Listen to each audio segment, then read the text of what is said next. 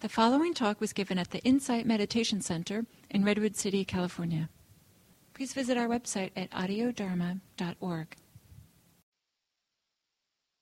in detail, but uh, uh, let me show some structure of the, these basic words because these basic concepts is explained in re, in repetition in Pali Canon. So if you remember these Pali keywords, it's very much easier to read Pali text. So that's why I want to explain some Pali keywords first. So and then uh, first, can you see three treasures? It's uh, oh, oops. oh, sorry. I'm very mindless, not mindful.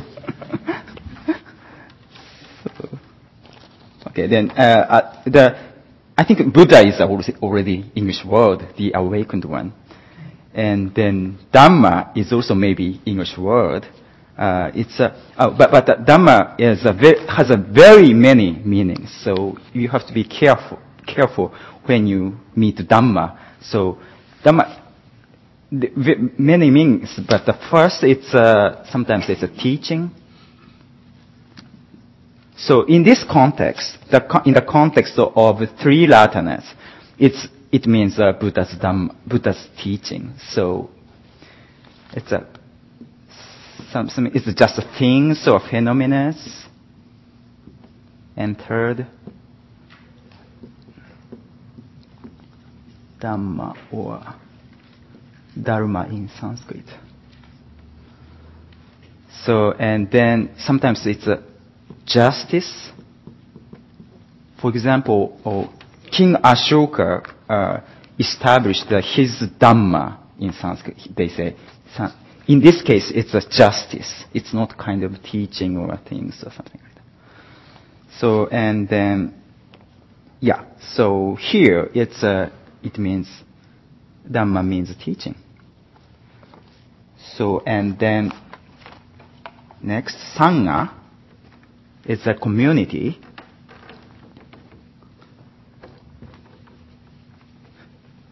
And uh, it also means uh, association of people. But, it, but in this, this context, Sangha is, uh, there's a clear definition. It's a community of monks and nuns. So it's a, a bhikkhu and a bhikkhuni. And then it's a, that's a definition of Sangha in this context. So, and uh, it's interesting, if you read uh, in co- com- Sangha community, Buddhist monks and nuns have uh, uh, had to obey the uh, discipline called Vinaya. And then if you read Vinaya text, it's very surprisingly democratic. It's uh, there's no kind of leader of Sangha. Of course, Buddha was a leader, but uh, uh, he has he couldn't order something. Some uh, it was not allowed some person, particular person, other member of Sangha to do something. It's uh, everything was uh, decided by the uh, meeting of like this. And then uh, there is a manner. If young bhikkhu meet uh, older bhikkhu, they have to do vow first or something like that. They, they, have to keep manner, but uh, there is no, how say, relation of power between younger person and older person. It's very equally. And then each person had a right to vote as a one person. So, uh, yeah, it's very interesting. And then, yeah, and then,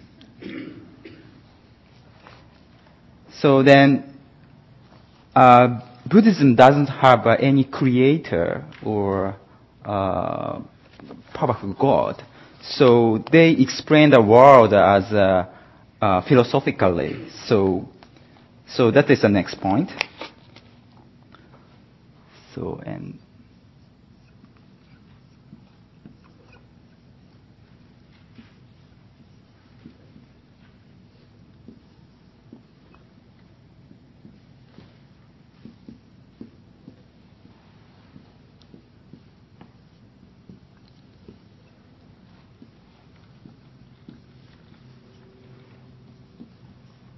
So we human beings have uh, six senses, and then they have uh, each objects.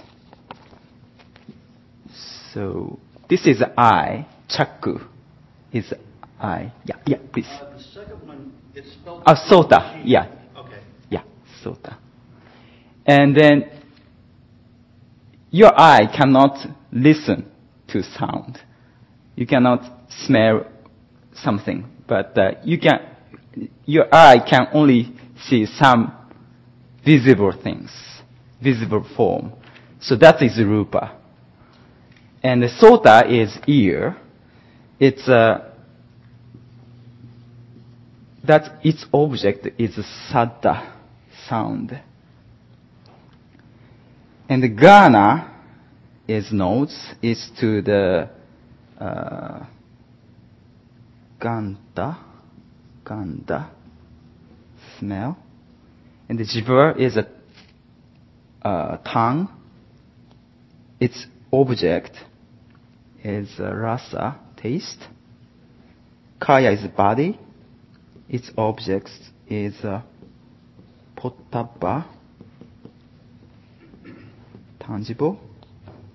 And uh, mano is mind, and its object is dhamma.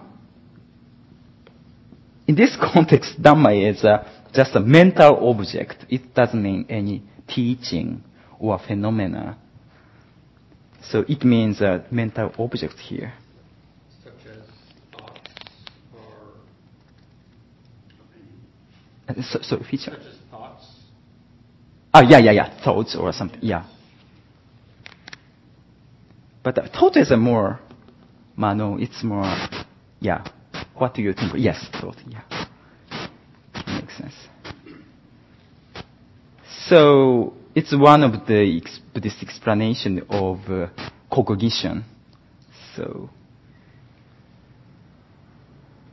and they say that in Hinduist system, there is a Atman more than here, but uh, they Buddhism in the Buddhism, it, Atman is denied, so it, that Atman doesn't exist. So that's why they stop here. It's a, yes, please. Can you say something more about the tangible? Oh, it's uh, what it is uh, touched. Yeah.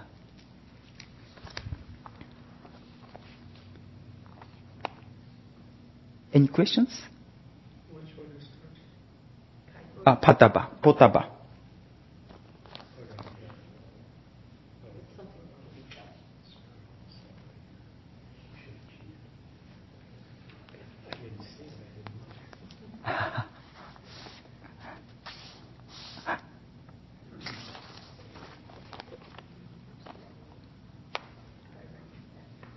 I think al- also people have read the basic book of book a book of Buddhist Buddhist teaching, right? So you are accustomed to these concepts, right?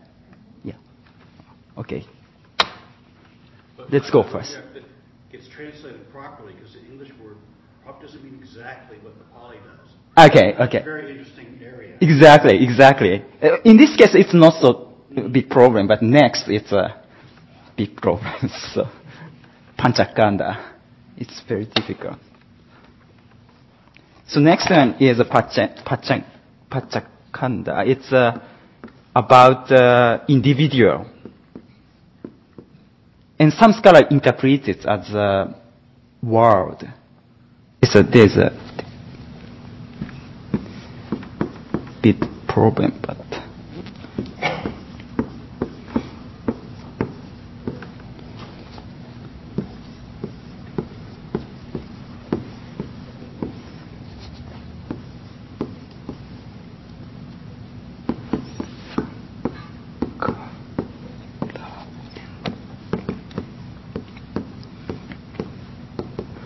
Okay, then rupa is a visible uh, things. It's a, it's not so difficult. And the Vedana is from root with. It originally mean look, see, and then in this uh, in, in this context, it's a feeling, bad feeling or good feeling, uh, and then how say neutral me- feeling, yes. And then sanya is a perception. And then, let me skip this. And then vijnana is from V, junior. V means uh, divide. And the junior is uh, uh, no, how say, know. So know something divided. So that's why it's trans the consciousness. Do you think it's a good word? Any other options? Knowing something divide. Yeah, it's a. Ah, sorry.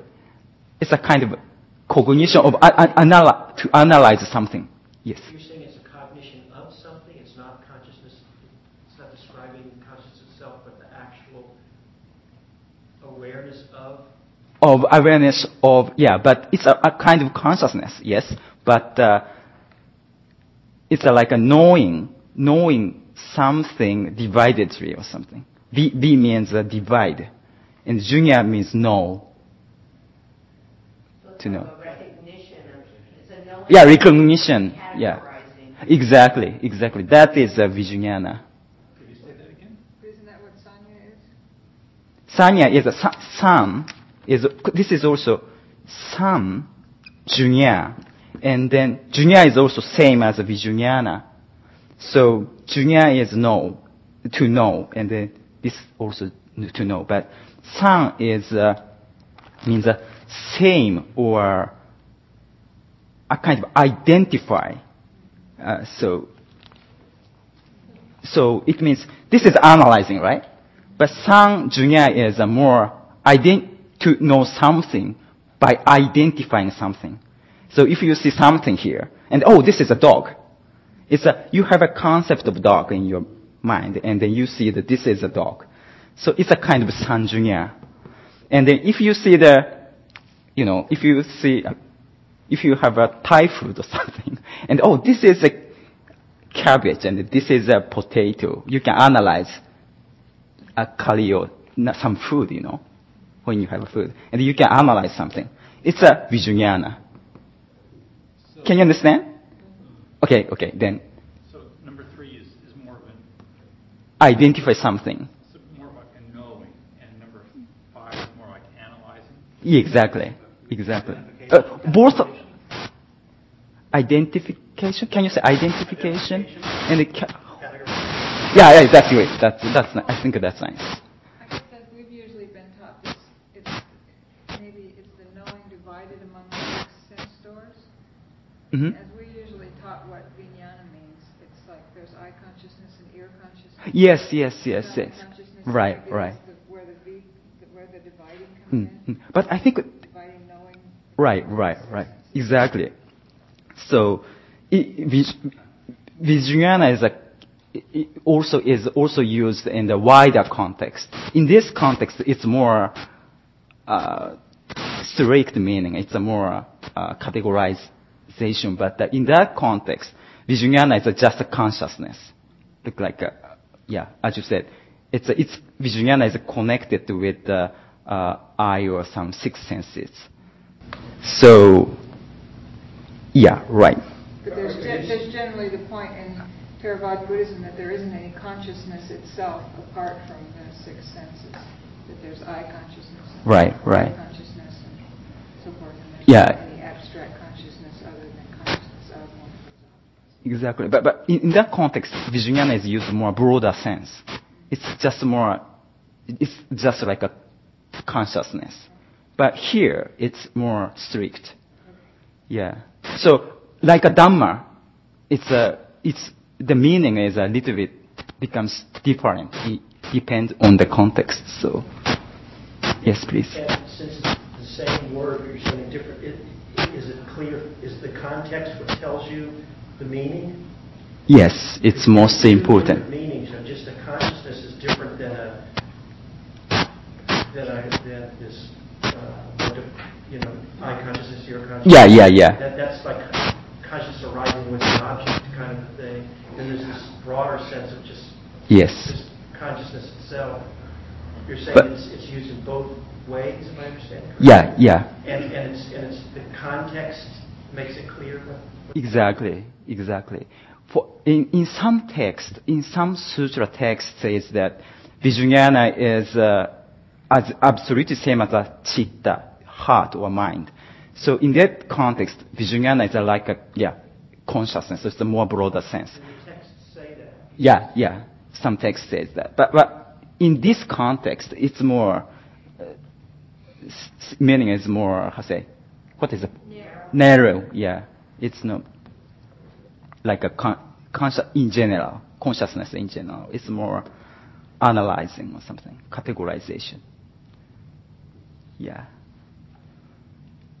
And then Vedana is a more comfortable or uncomfortable or neutral or something, more kind of impression. And this is a vis- visible form. And problem is uh, fourth, sankara. This is a really difficult word.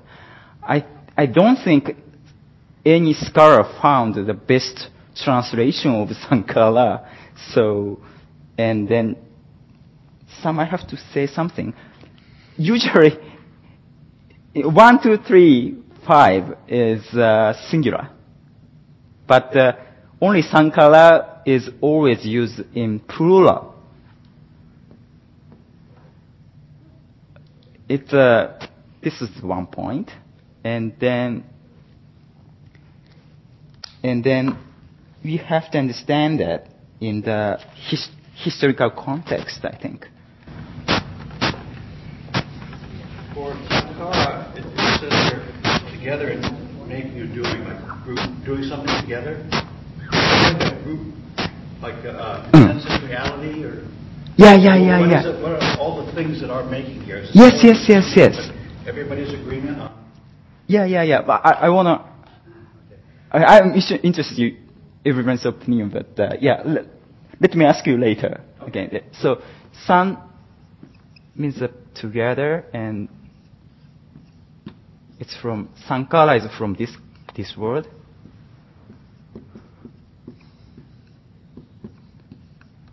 And san is together, and this is do or make. It's same origin as a create in English.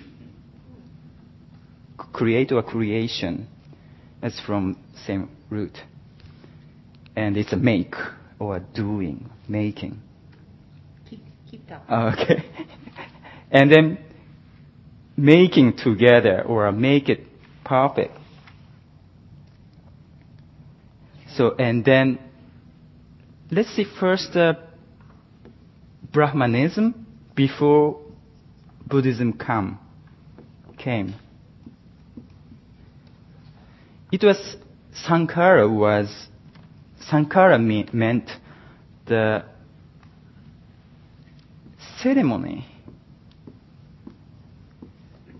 because it means uh, making somebody perfect.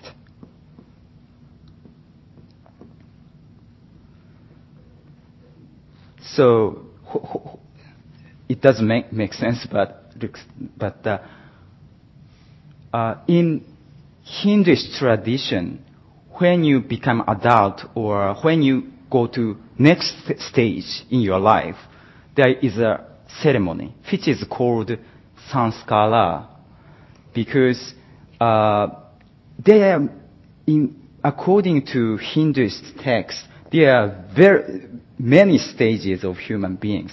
For example, when you were born, and when you get uh, three years old, seven years old, ten years old, and then when you became uh, 15 years old or some, to become adult, and each stages you have to have uh, each ceremonies, and then by doing these ceremonies, you can gradually become adult. And then when you become adult, it, it is called you are reborn. You are reborn as a individual. So before you are, before you become an adult, you are not human being in a sense. So, make sense? it's so images like this. So this is a Brahman's world, and then in this world, only upper three classes are living, and they are all of them are following uh, Brahmanic rules, you know, and then other people are out of Brahman's world, so they are Vaishya people. They don't know Sanskrit. They don't. They are not connected with the ceremonies, and then baby is originally born in the out, outside here. They are dirty. They are full of sin. So, but after they accept, they perform all ceremonies, they can join here and they reborn in this Brahman's world. So it's called rebirth. It's, so that, that's why three upper classes are called Duvija. And it's a, Duvi means two. And Ja means a bone. So three upper classes are people reborn in the, in this world. So, and then Sanskara is, means these ceremonies. So make person perfect. Okay, then it's a, makes sense. And then I think when Buddha used this word, he, I think he criticized this kind of idea. He didn't use this, he didn't agree this kind of ceremonies and he, he stopped, he, he, he, he didn't make disciples, his disciples to, to perform these ceremonies. So, and then, but uh, he accepted some meaning. I think it's uh, it means that uh,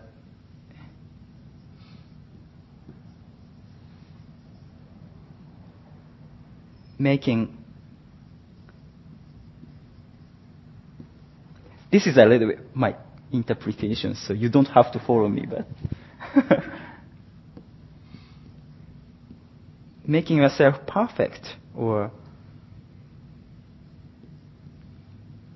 making yourself uh, better or perfect. That is uh, original meaning of sankhara, I think. So, for example, I mean, in concretely speaking, it's uh, uh, for example, when you when you before before you enter college or universities, you have to study that.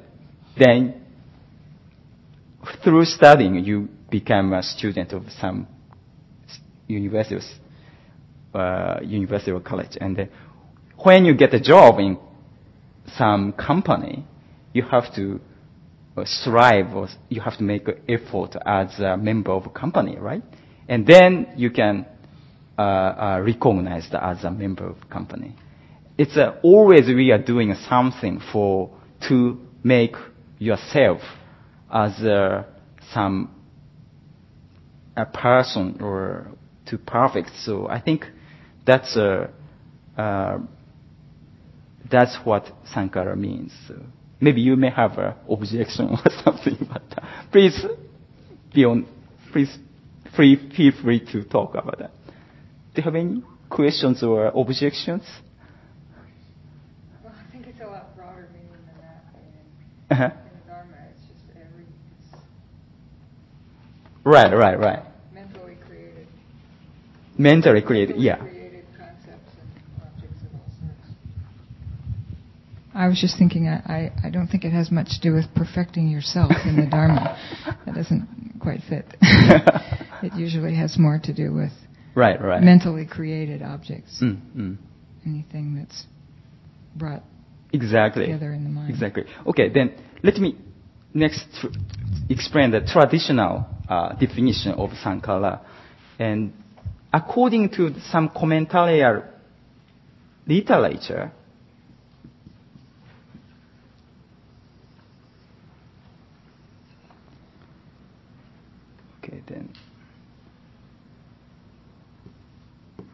Based on your volition or intention, you make uh, two actions, speech and and then can I say action?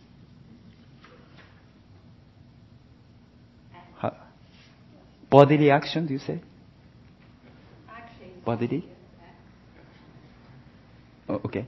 Bod- bo- bodily. So there are three definitions of Kalman. Kalman, and sometimes Sankara is used in the same meaning because root is the same. Karma is also Kri. Make or make or do or something. So, and the Sankara is also from Kri. So, and they, according to Theravada tradition, your all three actions are based on from volition. So essence of karma is uh, your intention, they think. And then based on your intention, uh, speech and uh, bodily action is made. So these three actions are karma or sankara. And then let me ask, uh, let's ask a question. Then what about an ac- accident or something when you drive a car and you crush the people? And then is this a karma or something? No, because accident is not based on your volition. It's not kind of a, a kind of a, in this context, bodily action and speech is only, as long as your action is based on your volition, it's a karma. But uh, it's, if it's accident, it doesn't make uh, any bad, con- bad effect. So, Can I ask a question? yes, please. What what if the action comes from some past relation? In a past life, for instance. hmm hmm So the accident is the result of some volition that came. Yeah, yeah, yeah, yeah, yeah, yeah. It's a, in that, in that case, it's the, you can interpret that accident as effect of past action, but it's not cause, right? I'm talking about the cause. So, if you made an accident, if you really had no, int- yeah, no, intended to kill somebody, it, it doesn't make any effect. So, so in that, in that, yeah. Make sense?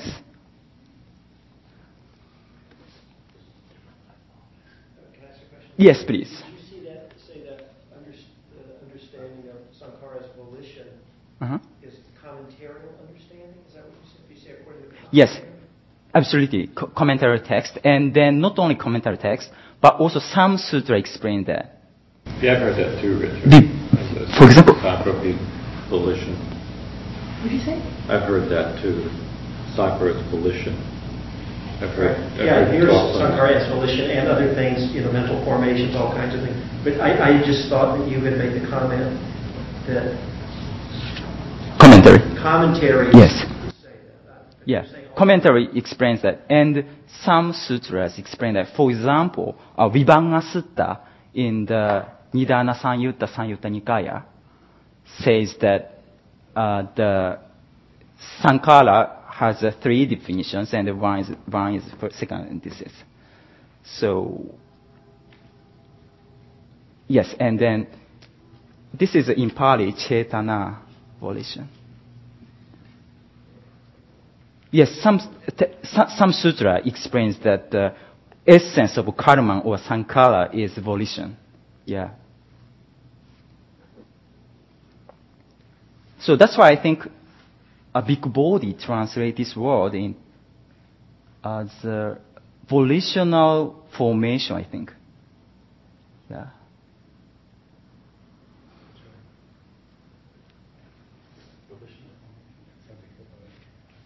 Yeah. Could that include thoughts as well as action and speech? Yeah, yeah, it's include. Yeah, yeah. It's if it's based on volition, yeah, it's your karma.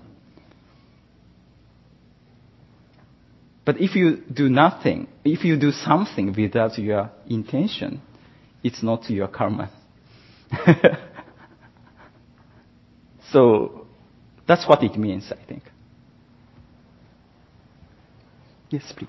Oh, I- I'm going. Oh, sorry, you cannot see that. No, I can see that. Um, Going back to. Yeah. Somebody was saying that you could have, say, uh, Cakkhu Vijnana or Sota Right. Vijnana.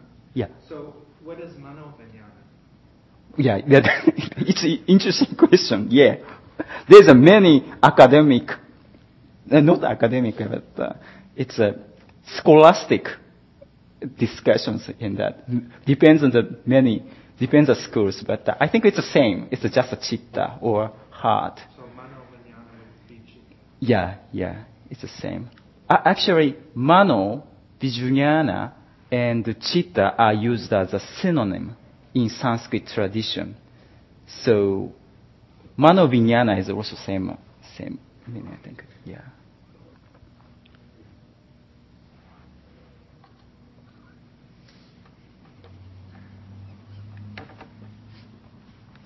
So, but and also uh, sankara is used more uh, is used wider sense. At uh, sometimes it means that it means uh, all phenomena or everything you you ev- ev- everything. So it's like it's almost the same as a dhamma sometimes. A little bit different, but. Uh, The meaning of sankhara, you're? Sankara, yes.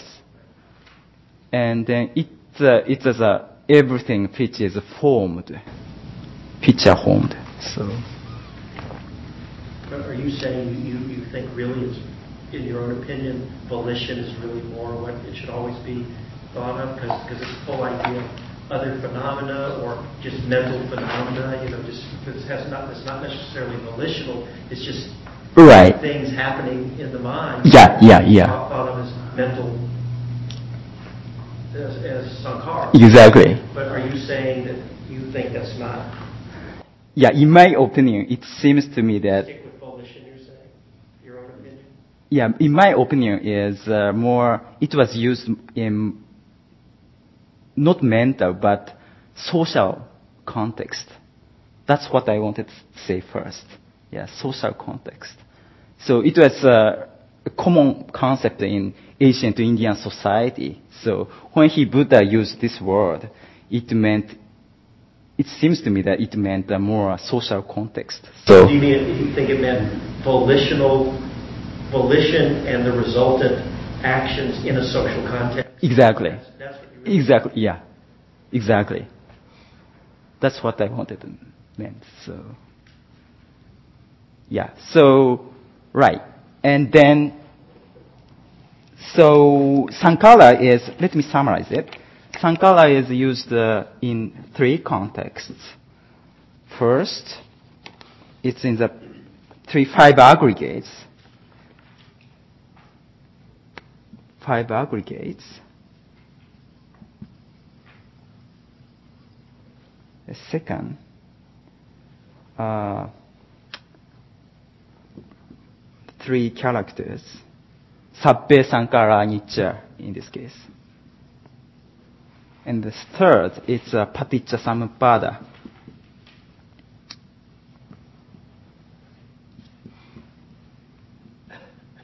So here it's clear, very mental. It's a volitional, uh, as Bhikkhu Bodhi translated, volitional uh, formation. This is the best word, I think. Because a sutra ex- defines this word as like this. So, or a karma, like a karma. It's the same word as karma. But here, like a sabbe, sankara, anicca, or and so on, here is a more phenomena in general. And the five aggregates, it's also, uh, say, oh yeah, here, here also a kind of formation, volitional formation. this is sorry. This is a more a karma. Three kinds of karma. So you have to think this word, even same words here, but you should you should judge the which context is so. Okay then. Sorry, it's uh, All that has to do with Sankara. yeah yeah. Or, all this Sankara has two three three contexts. So.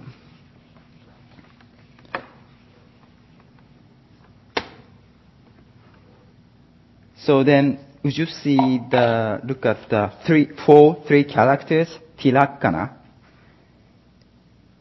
And, yeah, sabbe sankara anicca. This is, sankara, sabbe means all. Sankara means, as I said, that's uh, formations. And anicca is uh, uh, impermanent. So, okay, then let, let me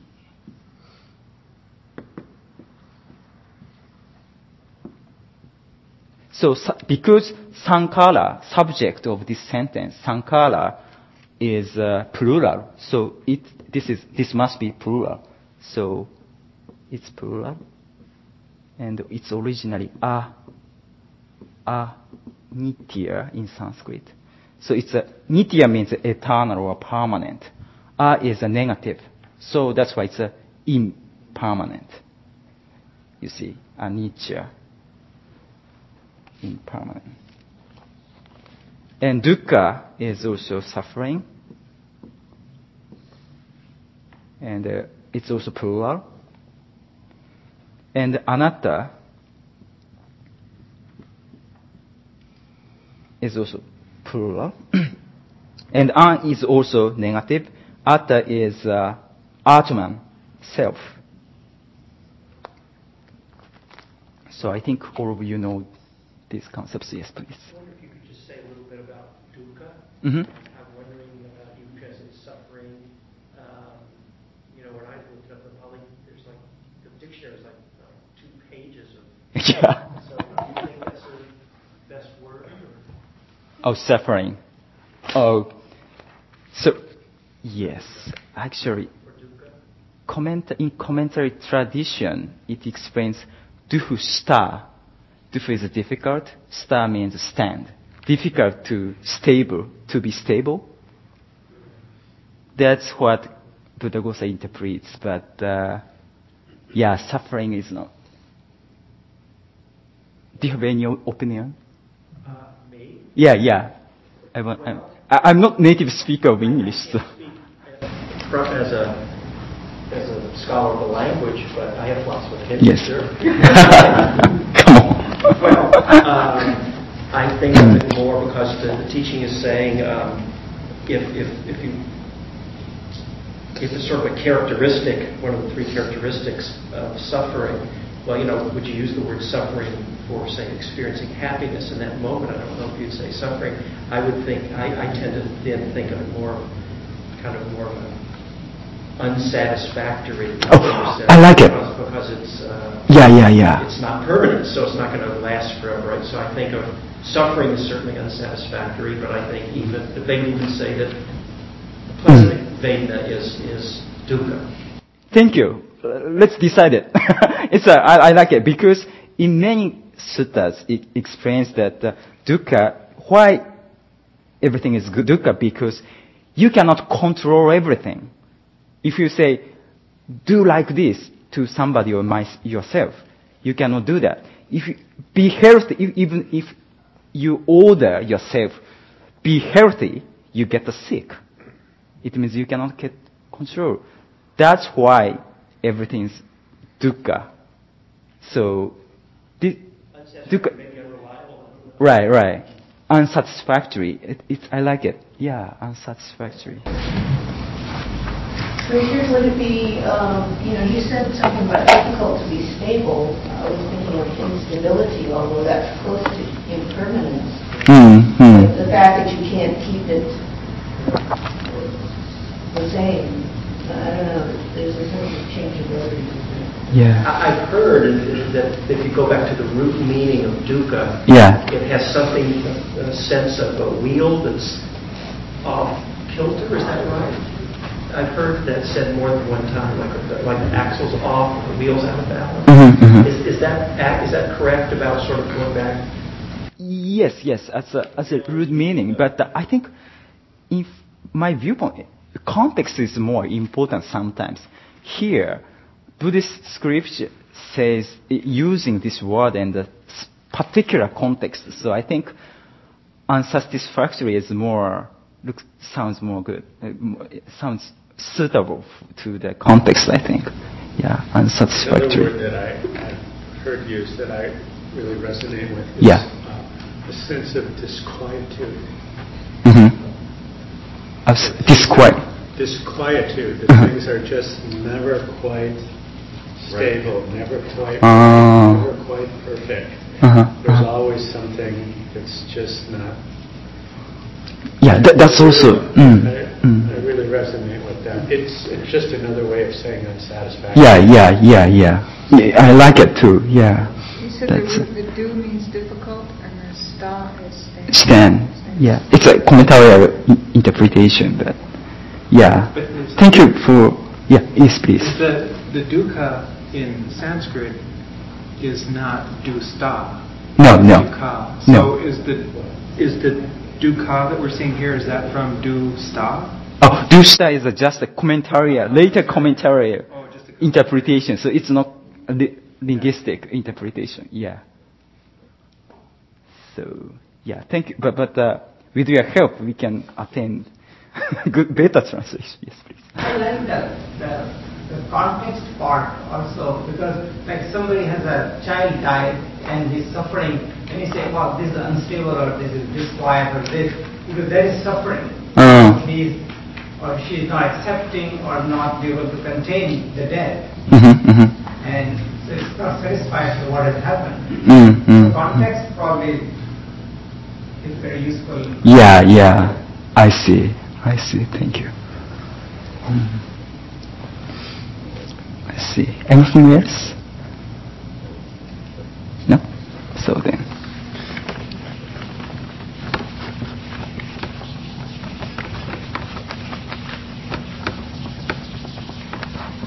Right. Okay. Then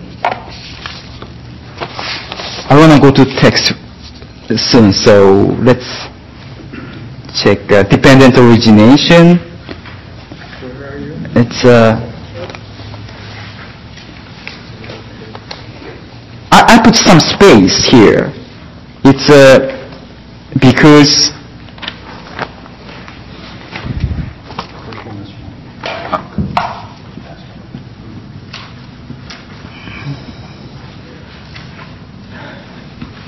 but uh, yeah.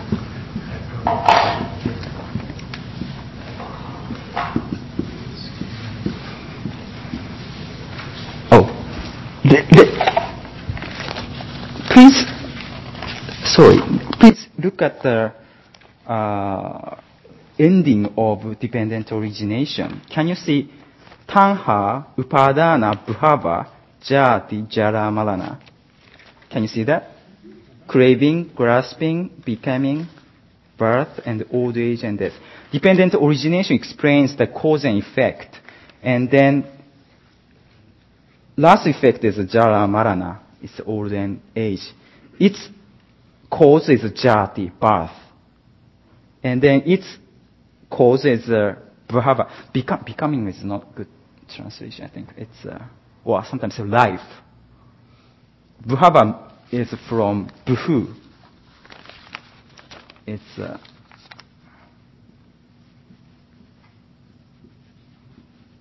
comes from buhu.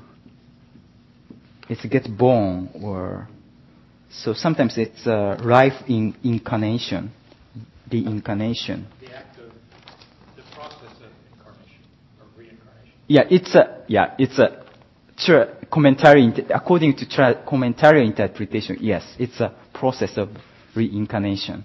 Yeah.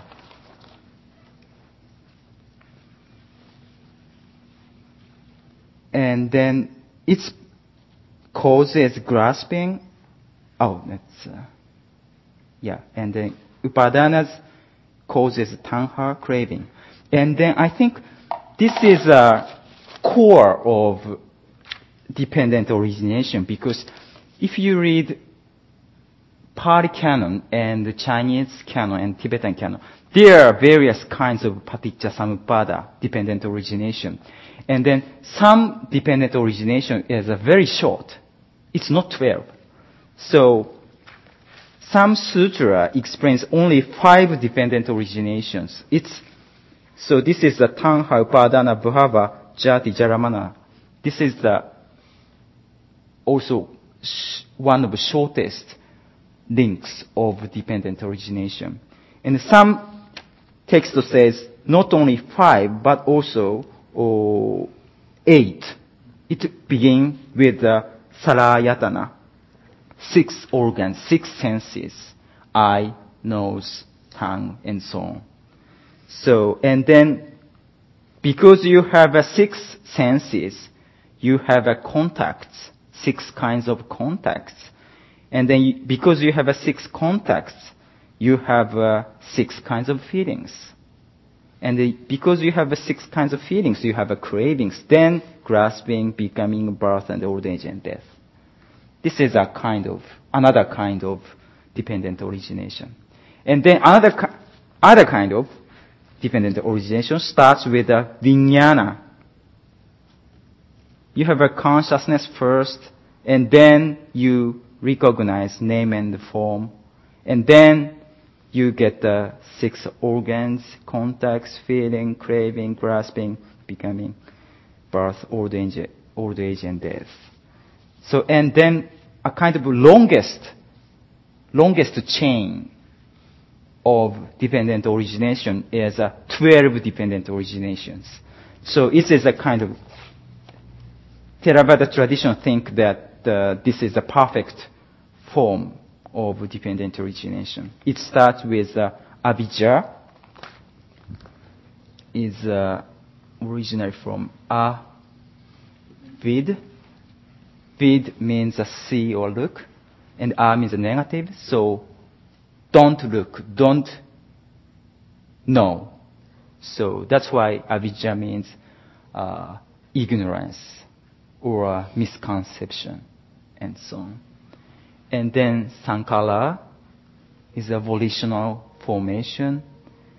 And then you have a vijnana. This is vijnana. Here I think vijnana is a more broader sense. It's a more uh, consciousness. And then you have a nama rupa.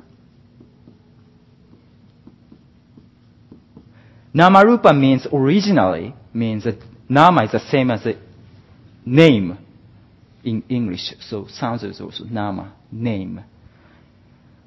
Uh, and then originally it meant uh, just a name and form, visible things is a nama rupa. But uh, in this context, uh, Sutra explains that uh, nama is uh, mental functions. Mental functions here.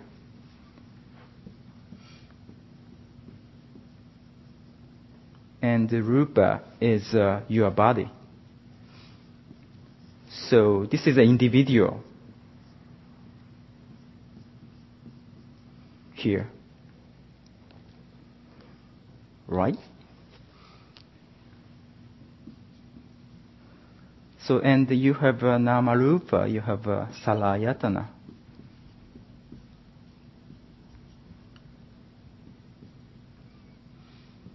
Six senses. Okay, then it's interesting uh, that uh, some sutra, according to some sutras definition, dependent origination starts with the vijnana and the namarupa. It doesn't mention avijja and the sankara.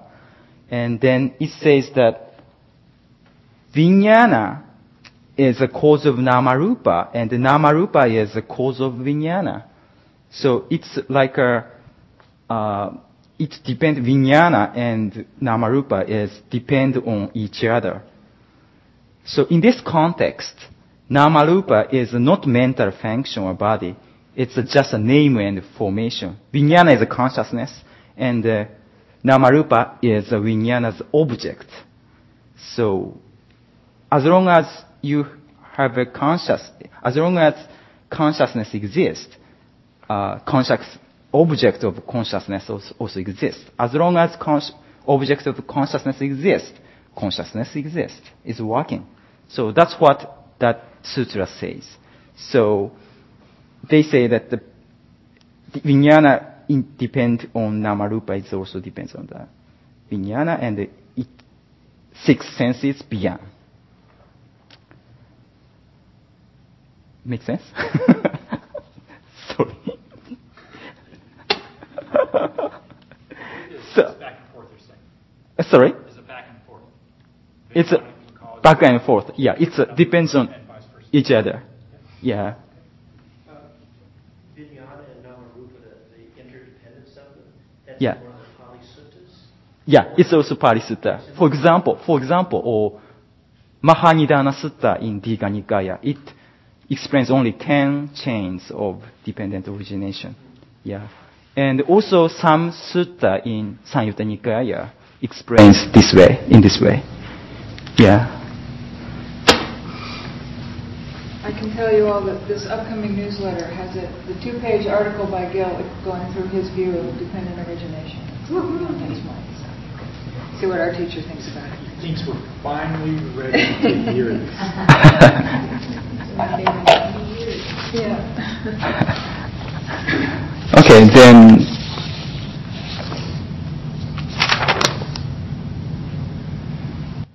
Yeah, I wanna, I wanna skip it because we have not so many times. So yeah, and then let, let, let me explain last. Let me explain the structure of a Pali Canon. The, the, the last of this pa- this paper.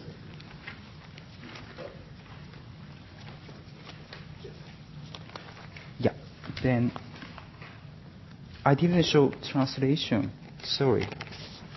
It's a Pali Canon consists of three baskets called Tipitaka. T means three. Pitaka is a basket. So, and then Vinaya Pitaka explain, define, uh, explains the discipline of monks and nuns. And then Suttanta Pitaka explains the Buddha's discourse in narrative. And Abhidhamma Pitaka explains us, defines what Dhamma is. Uh, kind of, it's a kind of catechism in Catholic Church. Yeah, it's looks catechism. Yeah, it's like a catechism. It's just a, it shows just definitions of some. Uh, yeah, Like Buddhist psychology, Steve Armstrong is a, your course for the Sati Center on. So right. Can I ask you one question? Yes, please. Suttanta? Uh huh. What is Suttanta? Ah, okay. Then, su- according to Theravada tradition, sutta divides on to the Suttanta and Abhidhamma. So it's in, sometimes they may say Sutta Pitaka, right? Not, not Suttanta Pitaka. But uh, according to Buddhaghosa, he, he says that Sutta Pitaka n- i- includes not only Suttanta but also Abhidhamma. Can you see? Do you, are you following me? I'm following you, but, uh, yeah, so the word Suttanta. Ah, okay, okay. I- It's a sutra, anta. And anta means end or, how to say, how do you translate? Uh, fi- end and ending or final form or edge or, so it means like a core of sutra. So it's the same as in the word Vedanta, the Anta. Yeah, exactly. Yeah, it's the same word as a Vedanta. Yeah, but uh, yeah, yeah, it's a, but uh, not so big difference between So that's Siddhanta. why when- if you look up the Pali, oftentimes Siddhanta. they, they, they're calling each individual sutta, actually the name Suttanta. Right, right, right. Yes, please. What was, Huh? How did you describe the Vinaya Pitaka? Oh, Vinaya Pitaka is a, a discipline of monks and nuns. Bhikkhu, bhikkhuni.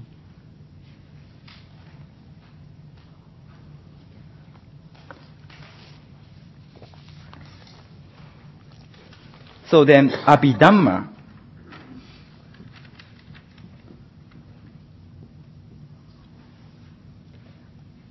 Abhi is original. In, traditionally, it explains that Abhi is uh, uh, best or um, elegant form or best explanation of Dharma or something like that. But uh, it's originally Abhi means just a prefix of about something. So about Dhamma, some teaching about Dharma. In this case, Dhamma meant, I think, Suttanta. Yeah, because, you know, uh, you have a three baskets, right? If you compare Theravada canon with uh, other traditions, uh, Vinaya Pitaka and Suttanta Pitaka is almost the same as uh, Sarvastivadins or Dharmaguptakas, Mahasanghika, other tra- it's same as uh, other tradition also have almost the same Suttanta Pitaka and uh, Vinaya Pitaka. However, Abhidhamma Pitaka is uh, totally different from each other. So many scholars think that Abhi- Dhamma Pitaka was added in later times after school divided.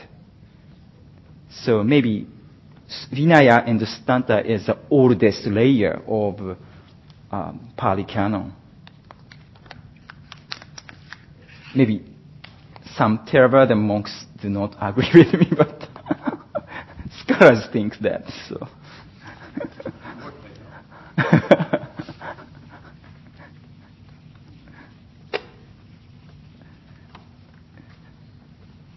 so okay, then we w- wanna go to text. So okay, then yeah. So last, uh, uh, then do you have any questions? Okay, yeah. Okay, then first, okay, let, let me summarize the grammar of Pali. Uh, I want to simply, simply simplify the grammar of Pali. Uh, in summary, all, all words of Pali can be categorized as three, just three. You know, one, two, three. And then first one is a noun or adjunctive. It change by case and number. So, and then second one is a verb. And it's very complicated. And the third one is indeclinable. It doesn't change. So it's very easiest word. When you meet indeclinable word, you can see absolutely same word, same form in your dictionary.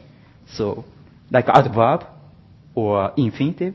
So you can see the indeclinable. It's, it's, a- it doesn't, doesn't change. So, but, and then it's easiest. And in the case of verb, you don't see verb so much in text, particularly in Pali Canon. They prefer the norm, form of norm. They, when, when you can, when you can use the verb form, they prefer the noun form. So they, you don't see verb very much. So most important is this one. So you have to be accustomed to noun, noun changes. So yeah, as, as you will see, the almost almost all words of Pali text is uh, noun and verb. This this form. So okay. Sounds sounds simple. sounds easy. They stuff a lot of things into those nouns. yeah, but uh, but each each changes are similar to each other, don't you think? It's a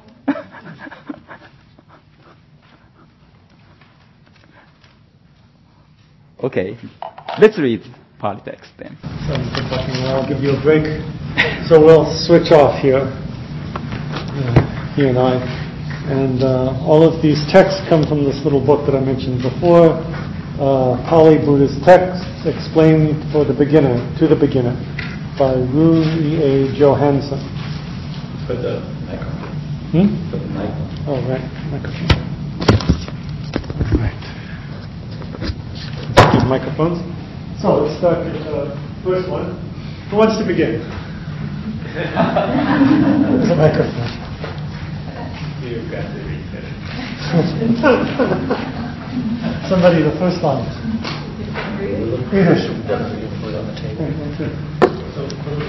So we're going to read it and translate it. Is that where we're starting? Yeah, so number two here, so it's talking about suffering. So it's going to be suffering, so but just read the first line.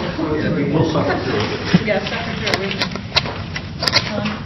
Kakaman Vikave Yukam Arya Sattva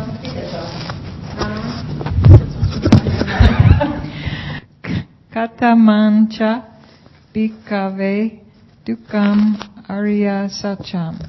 Great, thank you.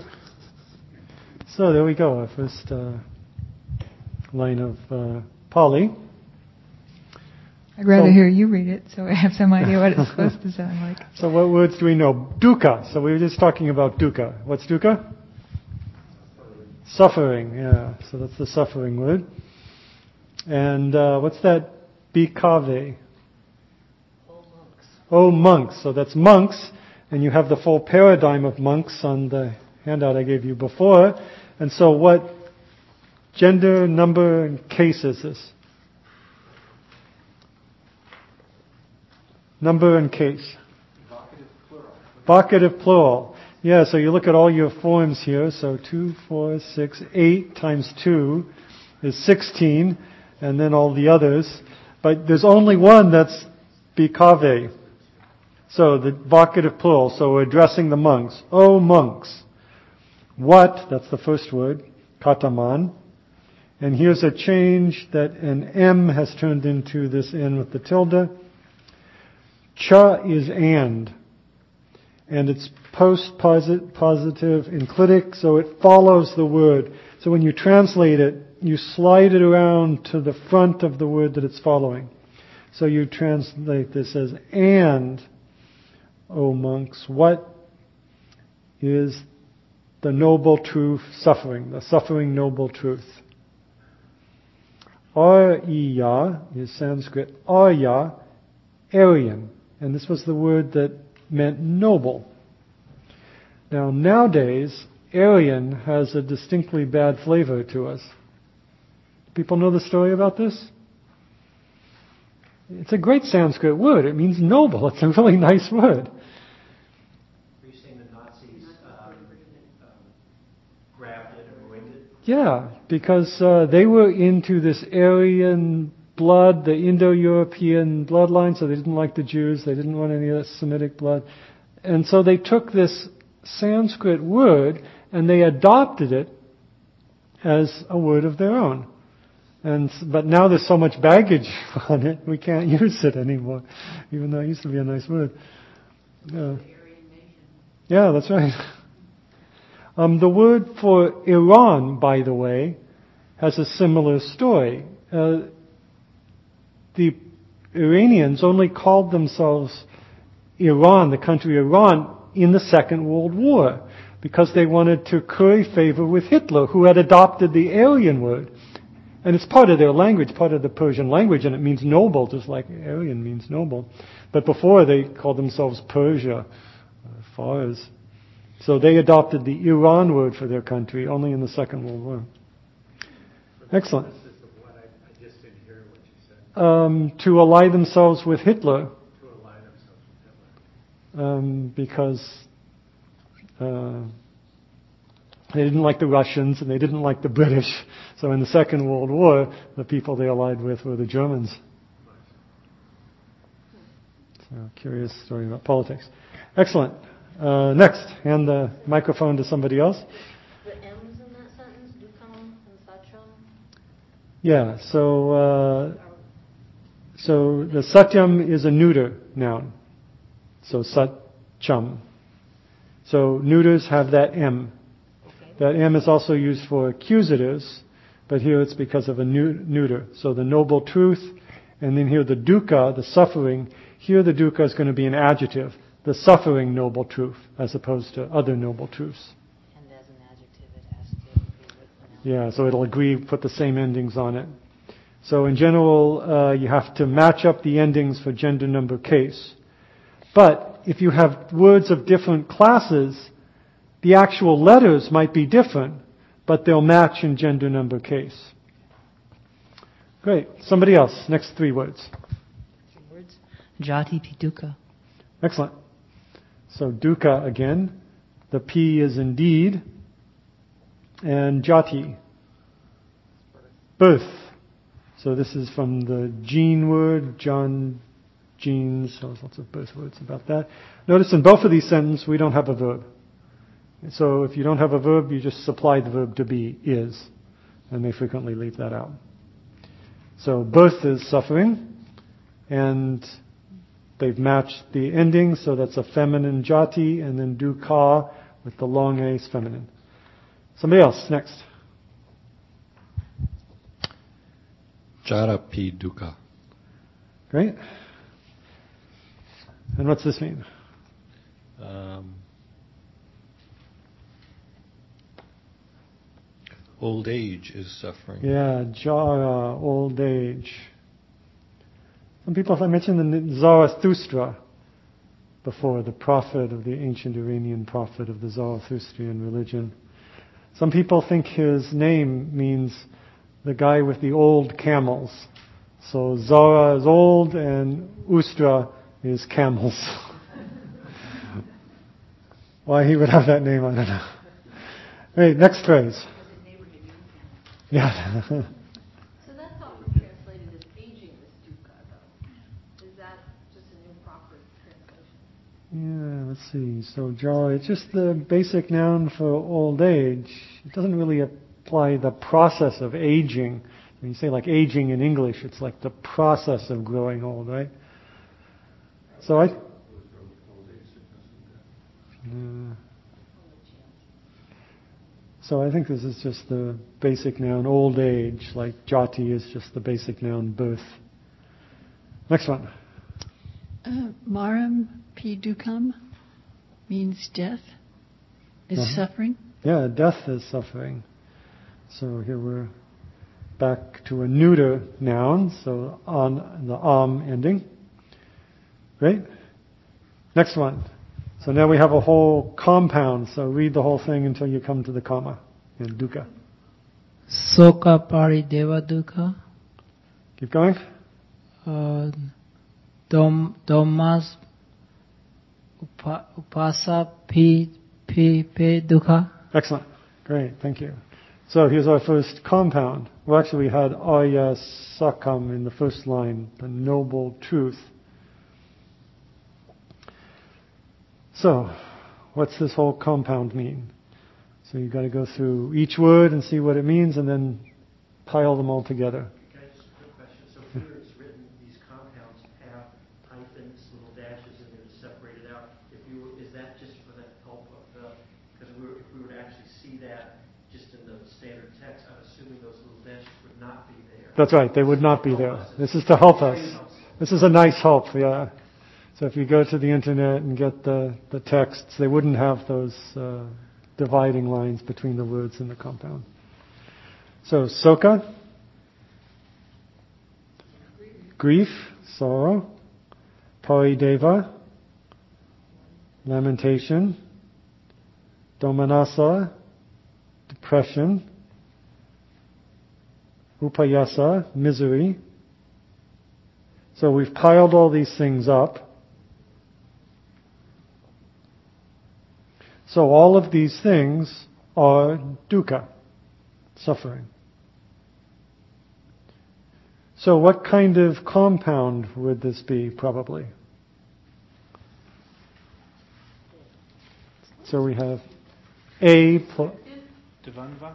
Probably a dvandva. So we're just adding them together with an and sign. A and B and C and D. And you can do more than just two. So soka, uh, grief and lamentation and depression and misery is suffering. Um, there's no like rules. You can't be certain how to take these compounds. It's just sort of what makes the best sense. You could take this another way. You could say the grief of lamentation, of suffering, of death. Uh, but the simplest way is just and. Excellent. Yeah. So I noticed that the, it even says in the note for the upayasa is plural, and it says because it's a compound, it's plural, but the other nouns are singular, right? In that, in that, in this compound word? Yeah, when you make a compound, you just take the stem form of the noun. But only the last one then has an ending. Yeah. All the others are just the stem forms, which sometimes for like a feminine will be the same as the nominative, but for like a masculine it's different. So the nominative would end in an O, and the stem form would just end in a short A. So it's the stem form, and only when you get to the end do you have an ending. And yeah, here it's the plural, uh, masculine, so a long A, which just looks like a feminine singular. So those are, you got to sort out which is which when you see a long A. Excellent. Somebody else, continue. Yam picham na labati, tam pidukam. Right. Now our sentence is getting more complex.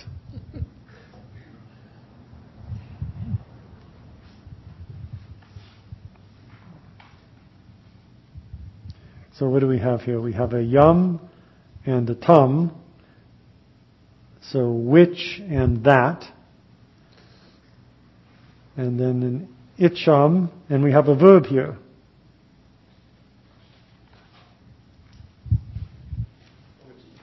So what wish, what wish is not obtained, that also is suffering? Yes, excellent. Good.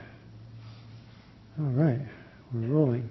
Next question there. Yes. So they put this little apostrophe there, that's the sandhi right there where it, you lose, because it was two eyes together, right? And you lost one of one.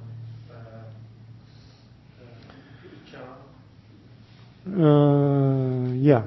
So if you So- were to see that in the text, would that little apostrophe be there? Or would it just say Picham? You have to know. It would just say pichum. You wouldn't have that little symbol up there telling you that it had been, No. the little apostrophe would be gone. No.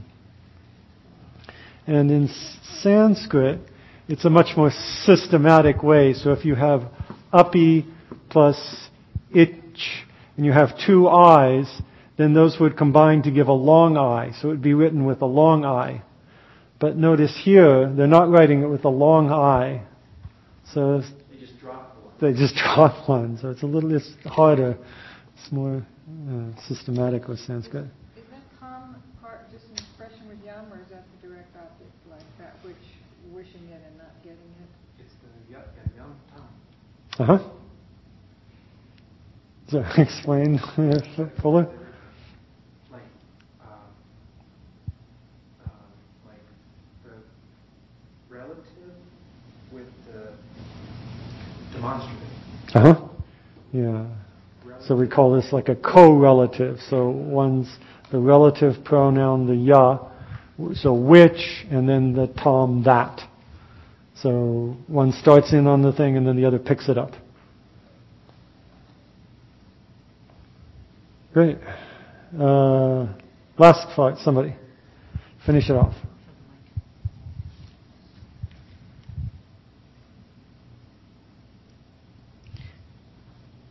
I got the most difficult ones, I'm trying to pronounce them. Sankitana. The long one, I think you need to help me because I'm. Panchukupa.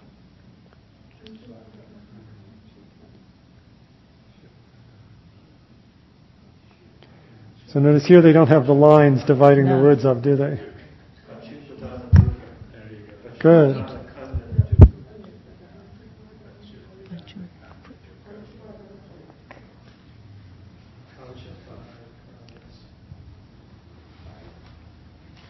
hmm So the, the gloss gives that first word as concise, and then what case is it? Instrumental, ana, instrumental. And so here we're just using this instrumental to kind of make it into an adverb. So briefly, so by briefness, literally. And then pancha is uh, five, the same as uh, Greek penta or Latin quinque. So the five, and then what do we have? Attachment, khandha groups. Five groups of attachments? Yeah, so how do we do this compound? And when you do a compound, different elements of the compound can be of different compound types. So you can put two words together in one way and then add a third word in another way.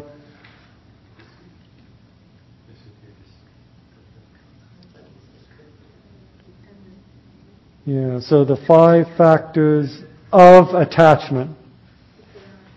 So the of attachment part would be the dependent, so the tatpurusha. There's a case relationship there. So these five things, this is suffering. And then here the long A's are probably uh, plurals, masculine plurals. Going with the khandha, so the khandhas, the groups. The skandhas. Excellent. Wow. You had your first uh, Pali uh, uh, little paragraph there. So all about suffering, but not too much suffering, I hope. Yeah. Next. So, you know, this is something that we talk about a lot in Dharma sources. It's just that five factors of attachment are suffering. Is it? Um, so, s- translate five factors of attachment are suffering. So it's not just saying the the five aggregates are inherently dukkha.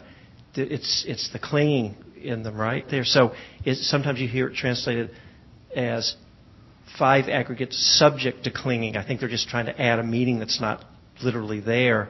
Mhm. So I was just wondering your take on that because this this particular phrase gets translated a lot of different ways, and it, you think the of is just it's, just as simple as that. And I'm trying to get to the real meaning. I think it's I don't want to overdo it, but uh, Yeah, so the the the aggregate word, the skandha, khandha. So that doesn't. really- It's just like they say group or factor, but then the particular group has to do with the attachment. So that's the upadana. So that's the word um, is, that is, gets to the meaning of you know exactly what these is, aggregates is it trying are. to say that the the dukkha is inherent in the in the five khandhas, or is it is or is it the emphasis on the clinging? It's the clinging, I think. Isn't? Yeah. Tom Jeff the same thing. Because it is possible to become liberated, right? So, So they say. so the aggregates aren't necessarily separate. All right. So great job. So you launched in your reading of Pali. So we were going to switch off. So let's, let's. I think Pali is not suffering for you, I think. What is suffering? Studying Pali is suffering. so, okay, then let's go to the next page. You have it backwards. Oh, sorry.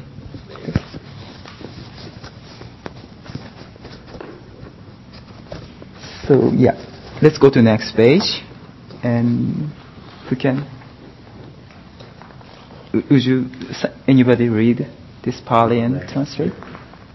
Who's the next? Who's having microphone? Oh, it's right here. Sorry. Just who was reading?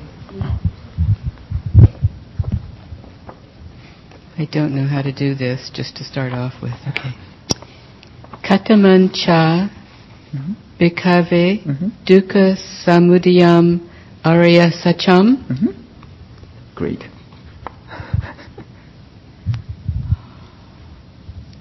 what is kataman? in Um, which and monks s- the origin of suffering Mhm. noble one's truth no okay so I don't know quite to do what with which end, but monks It's a vocative. it's what Uh, it, what, what is the case? of of Bhikkhave Vocative. don't know Bi- uh, uh, Can you translate? no Yeah, yeah, yeah, yeah. locative Uh, vo- vocative. oh vocative Yeah. oh so it's like Vocative Oh, is uh, monks. yeah, yeah, exactly. Yeah, it's like a, okay addressing somebody. yeah yeah. uh, It's it's yeah, it's used in voc- vocative. So he it poses the question, O monks. Yeah. Uh, about the origin of suffering and the noble truth. So, how about what is the noble truth of suffering? Yes, exactly. Perfect. Thank you very much. it's it's not difficult. took me a semester to learn enough Hebrew to read the book of Job. so okay, then it's a kataman.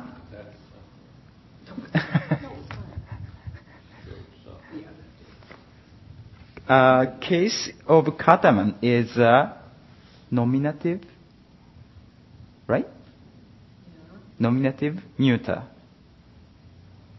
Oh, then, and this is a nominative as a subject. So kataman, cha is a end. So dukkha samudayan, ariya satyan. Dukkha samudayan is also nominative neuter. Arya Satyan is also nominative neuter.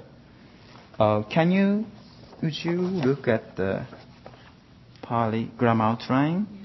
And then katama ends with a, katama. And, oh yes, please. I I have a stupid question for both of you. Besides the Pali canon, is there anything else with planet that's in Pali?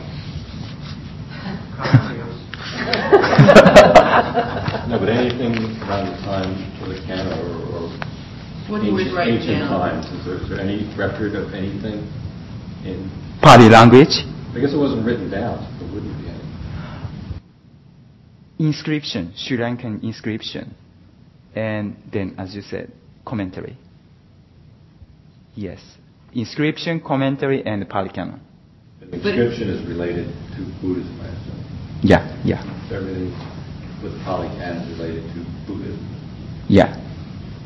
So you, you mean without, out of Buddhist tradition, is there Pali language or not? Yeah.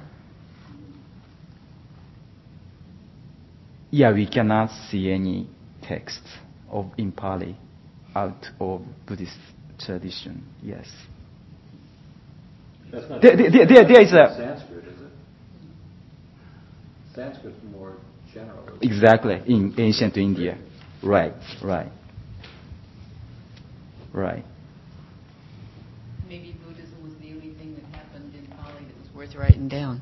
Yeah. A- Actually, oh, okay. Yeah, yeah, yeah. But, but it's a good question. Thank you. What the Pali means? Yeah, that's Yeah, yeah. Bodhi said that. Yes. Who said line? I think. Line? I think it was a book. Yeah, yeah. Yes, exactly. Line or text, or canonical text. So, Pali originally means a canonical text. So, sutras, Abhidhamma, Sutta, these texts are called Pali. So, yeah, that, that's a good question. That's why the outside of Buddhist, yeah. Right, right.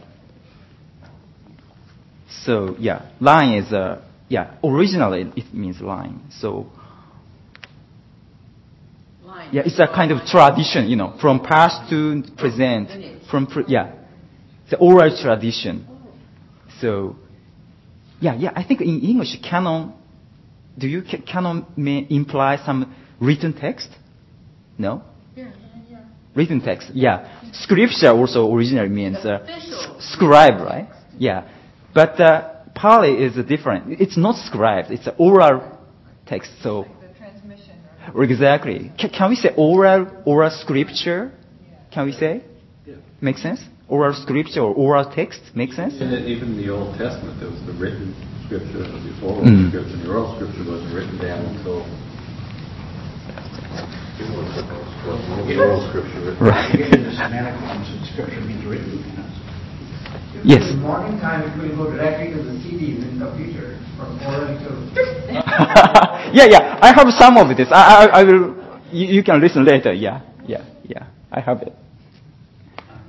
Okay, yeah. And so this in these sentences, katamam, dukkha, samudayam, aridayam, satcham. This is a nominative, neuter, singular.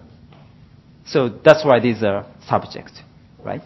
Yeah. Question about Pali nouns. Do you, have to memorize which ones are masculine, neuter, and feminine like you do in French? Or is there something If you? you if you memorize perfectly and they, and understand what it means, you don't have to mem you don't have to analyze. But uh, So how we do you are tell whether it's masculine, neuter, or feminine? oh From looking at the word. yeah you then you can you should check your dictionary. So yeah, it's uh, if you want to read it grammatically. Yeah, yeah, but but uh, it's also option to re- memorize everything. So shall we? shall we ask to memorize? okay, then would you would you read next? Yayam Tanha Panobhavika Mhm. Nandi Raga Sahagata Tatra Tatra Binandini. Mhm. Okay, let's stop here. It's very long sentence. So, what is yang ya? Ya yang? Just this? Just this? Uh, it's a pronoun. Yeah, exactly. Yeah. I don't know what it is. It's a, it's a, yeah, it's a sandhi. So, yeah. It's originally, yeah, I am. But uh, because of sandhi, it uh, make a combine together. So, you cannot, you can see only yeah, I am. But uh, it's not one word. It's a yeah, I am. Okay.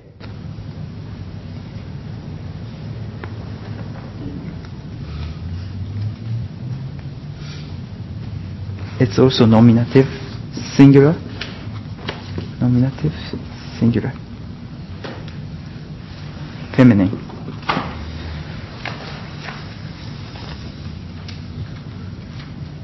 And next is. Oh, yes. Yes, it? Yes, exactly. First, the first craving. It was uh, a element of dependent origination too. Tanha is uh, yes.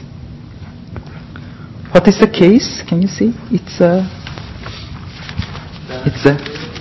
Yeah, yeah, fe- feminine nominative singular. So it's if case is the same, uh, nom- in, uh, subject must be the nominative, right?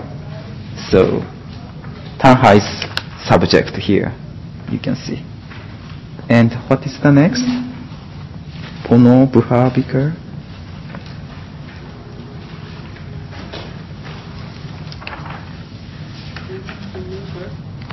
Yeah, leading to rebirth.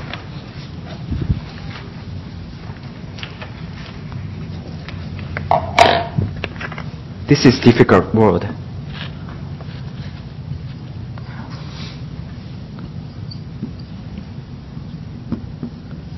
This is originally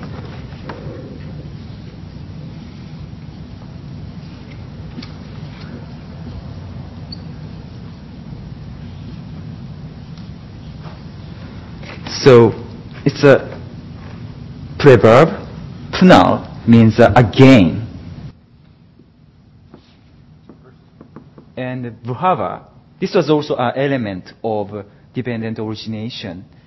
It means uh, birth or, uh, no, no, uh, it's a life or becoming. So, and ika is uh, make some word, some noun to uh, adjunctive. So it's a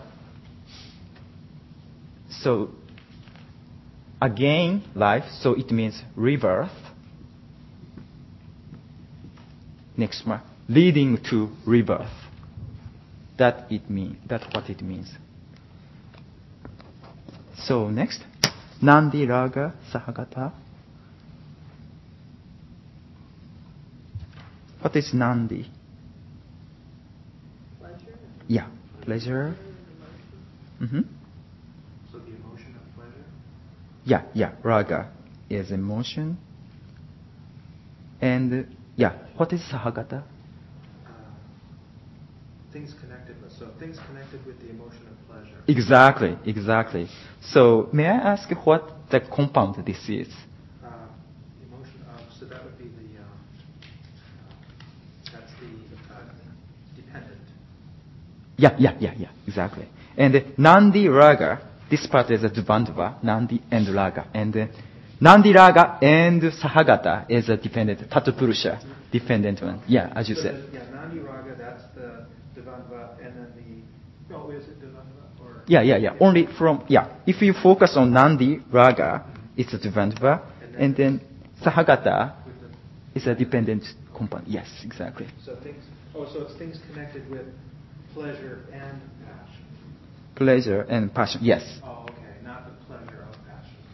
It's things connected with pleasure and passion. Exactly, exactly. Yeah. Well, it all depends on how you want to translate it. it could mean both, either one.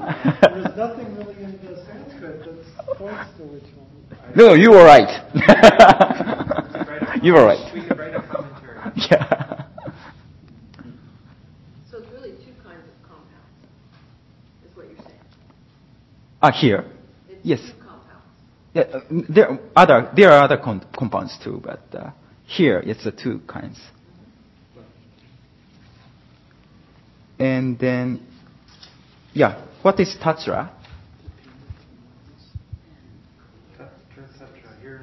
Yeah, exactly. Tatra, tatra. Yeah, tatra. Tatra means there. So here it's repetition. Tatra, tatra. So here and there. And this is also Sandhi. Tatra Abhinandini. Oh, sorry. So it com- combine. Tatra Abhin. Tatra.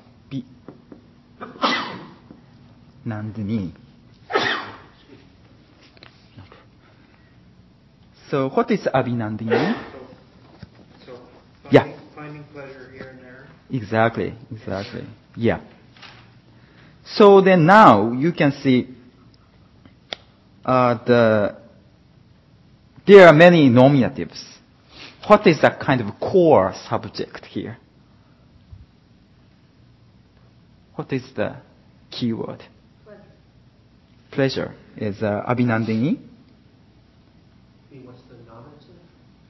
Nominative, yeah. Or, or Yes, exactly. Tanha is the core noun. Can you see? Uh, ya yan, it's a pronoun. And the tanha, this is a terse. This is a noun, real noun. And the next, panova bhavika, this is a originally noun, but it, it put ika at the end of this word. So it can, it becomes a uh, adjunctive. So it, how say, how do you say? Uh, it, yeah, yeah, agree to the tanha. So next is also same. Nandi, raga, sahagata. It's also accompanied by nandi and raga. So it comes, it uh, has to be co- correspond to tanha. And the next, abhinandini. It's also uh, a kind of uh, adjunctive, so it must be connected with the tanha. So core word is a tanha here. Okay, would you do next? Ah, yeah. Um, It's the last line we're on? Se- Seyatidam. Okay. Uh, Sayatidam kamatanha bhavatanha vibhava tanha. Very good pronunciation. Thank you.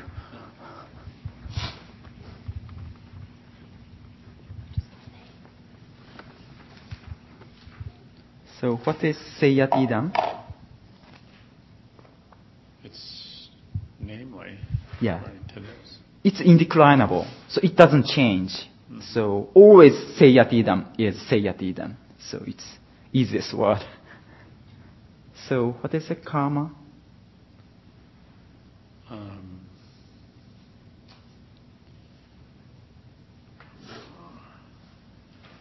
is it in the list here? I, uh, yeah, the cra- Yeah, craving yeah, for love, cra- craving for pleasure. Uh-huh. Yeah, yeah, yeah, exactly. Yeah, yeah. So what, what is the compound is this? Yeah, you are right. Uh, uh, tanha, kama tanha is a thirst for pleasure. So what is the compound this is? Yeah, exactly, exactly. Yeah. Thirst for Oh, yes, okay. thirst for pleasure. Exactly. So what is the next? Bhava tanha. Bhava is becoming craving for life or for rebirth. Yeah, yeah, Is yeah. suffering. What kind of compound this is? And wouldn't it be the same? Yeah, yeah. Dependent? And, then the next? last one would be craving for death or annihilation. Right. Is suffering. Yeah, And that would also be the same yeah, thing. exactly. Thank you. So three kinds of tanha here Yes. is explain, uh, explained. So pleasure, uh, life, and death. It's a actually, according to Buddhaghosa's explanation, uh, bhava is a life and v is a negative. He he think he thinks. So that's why it's a annihilation or nothing. It's a desire to nothing or annihilation. This is also desire. V means what? Say it again. annihilation, can you say? V means what? Ah, negative. Preverb. Negative. So that's why it's not, not like so annihilation or something. In Sanskrit, vibhava means uh, prospective, pro, pro, prospective, prosperity, yes, in Sanskrit. So it's a, a bit uh, very different from Pali. So prosperity, yeah. Because because V means uh, variety, so variety of your life. So it's a prosperity. So it's very different meaning. Now, couldn't couldn't those also be descriptive compounds? I mean, could, could there be something you would translate it as as a type of compound, type of craving? So that it's a description of craving rather than Uh-huh. craving for? Craving for. Could, could you actually say that it's a descriptive of compound? What, would you help me? Um, yeah, I think so. So being thirst and then non-being thirst, that seems like descriptive. Yeah.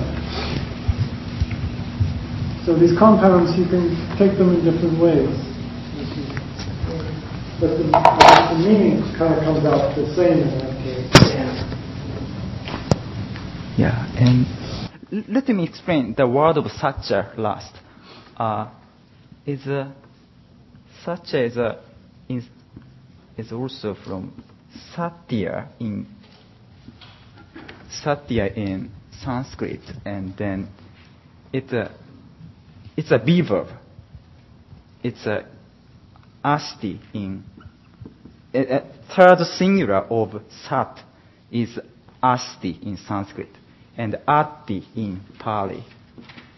And then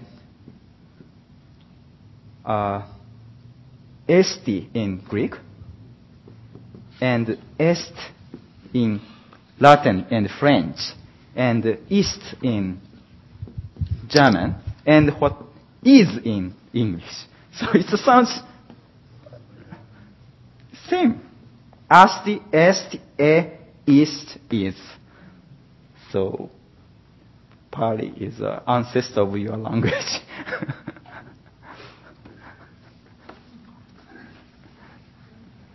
so then, so that's why some scholar translate such a reality.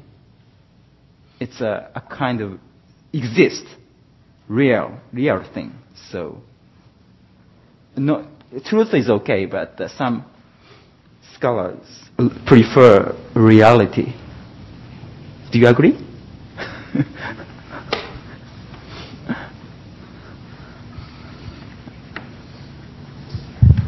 what, is the etymological, the, what is the truth is etymologically? What is the meaning? Reality? It's from sat is from us to be. So satya is uh, sat is the participle, the present participle of us to be. So it means being and then good, and then they stick that suffix on the y, that it means or reality.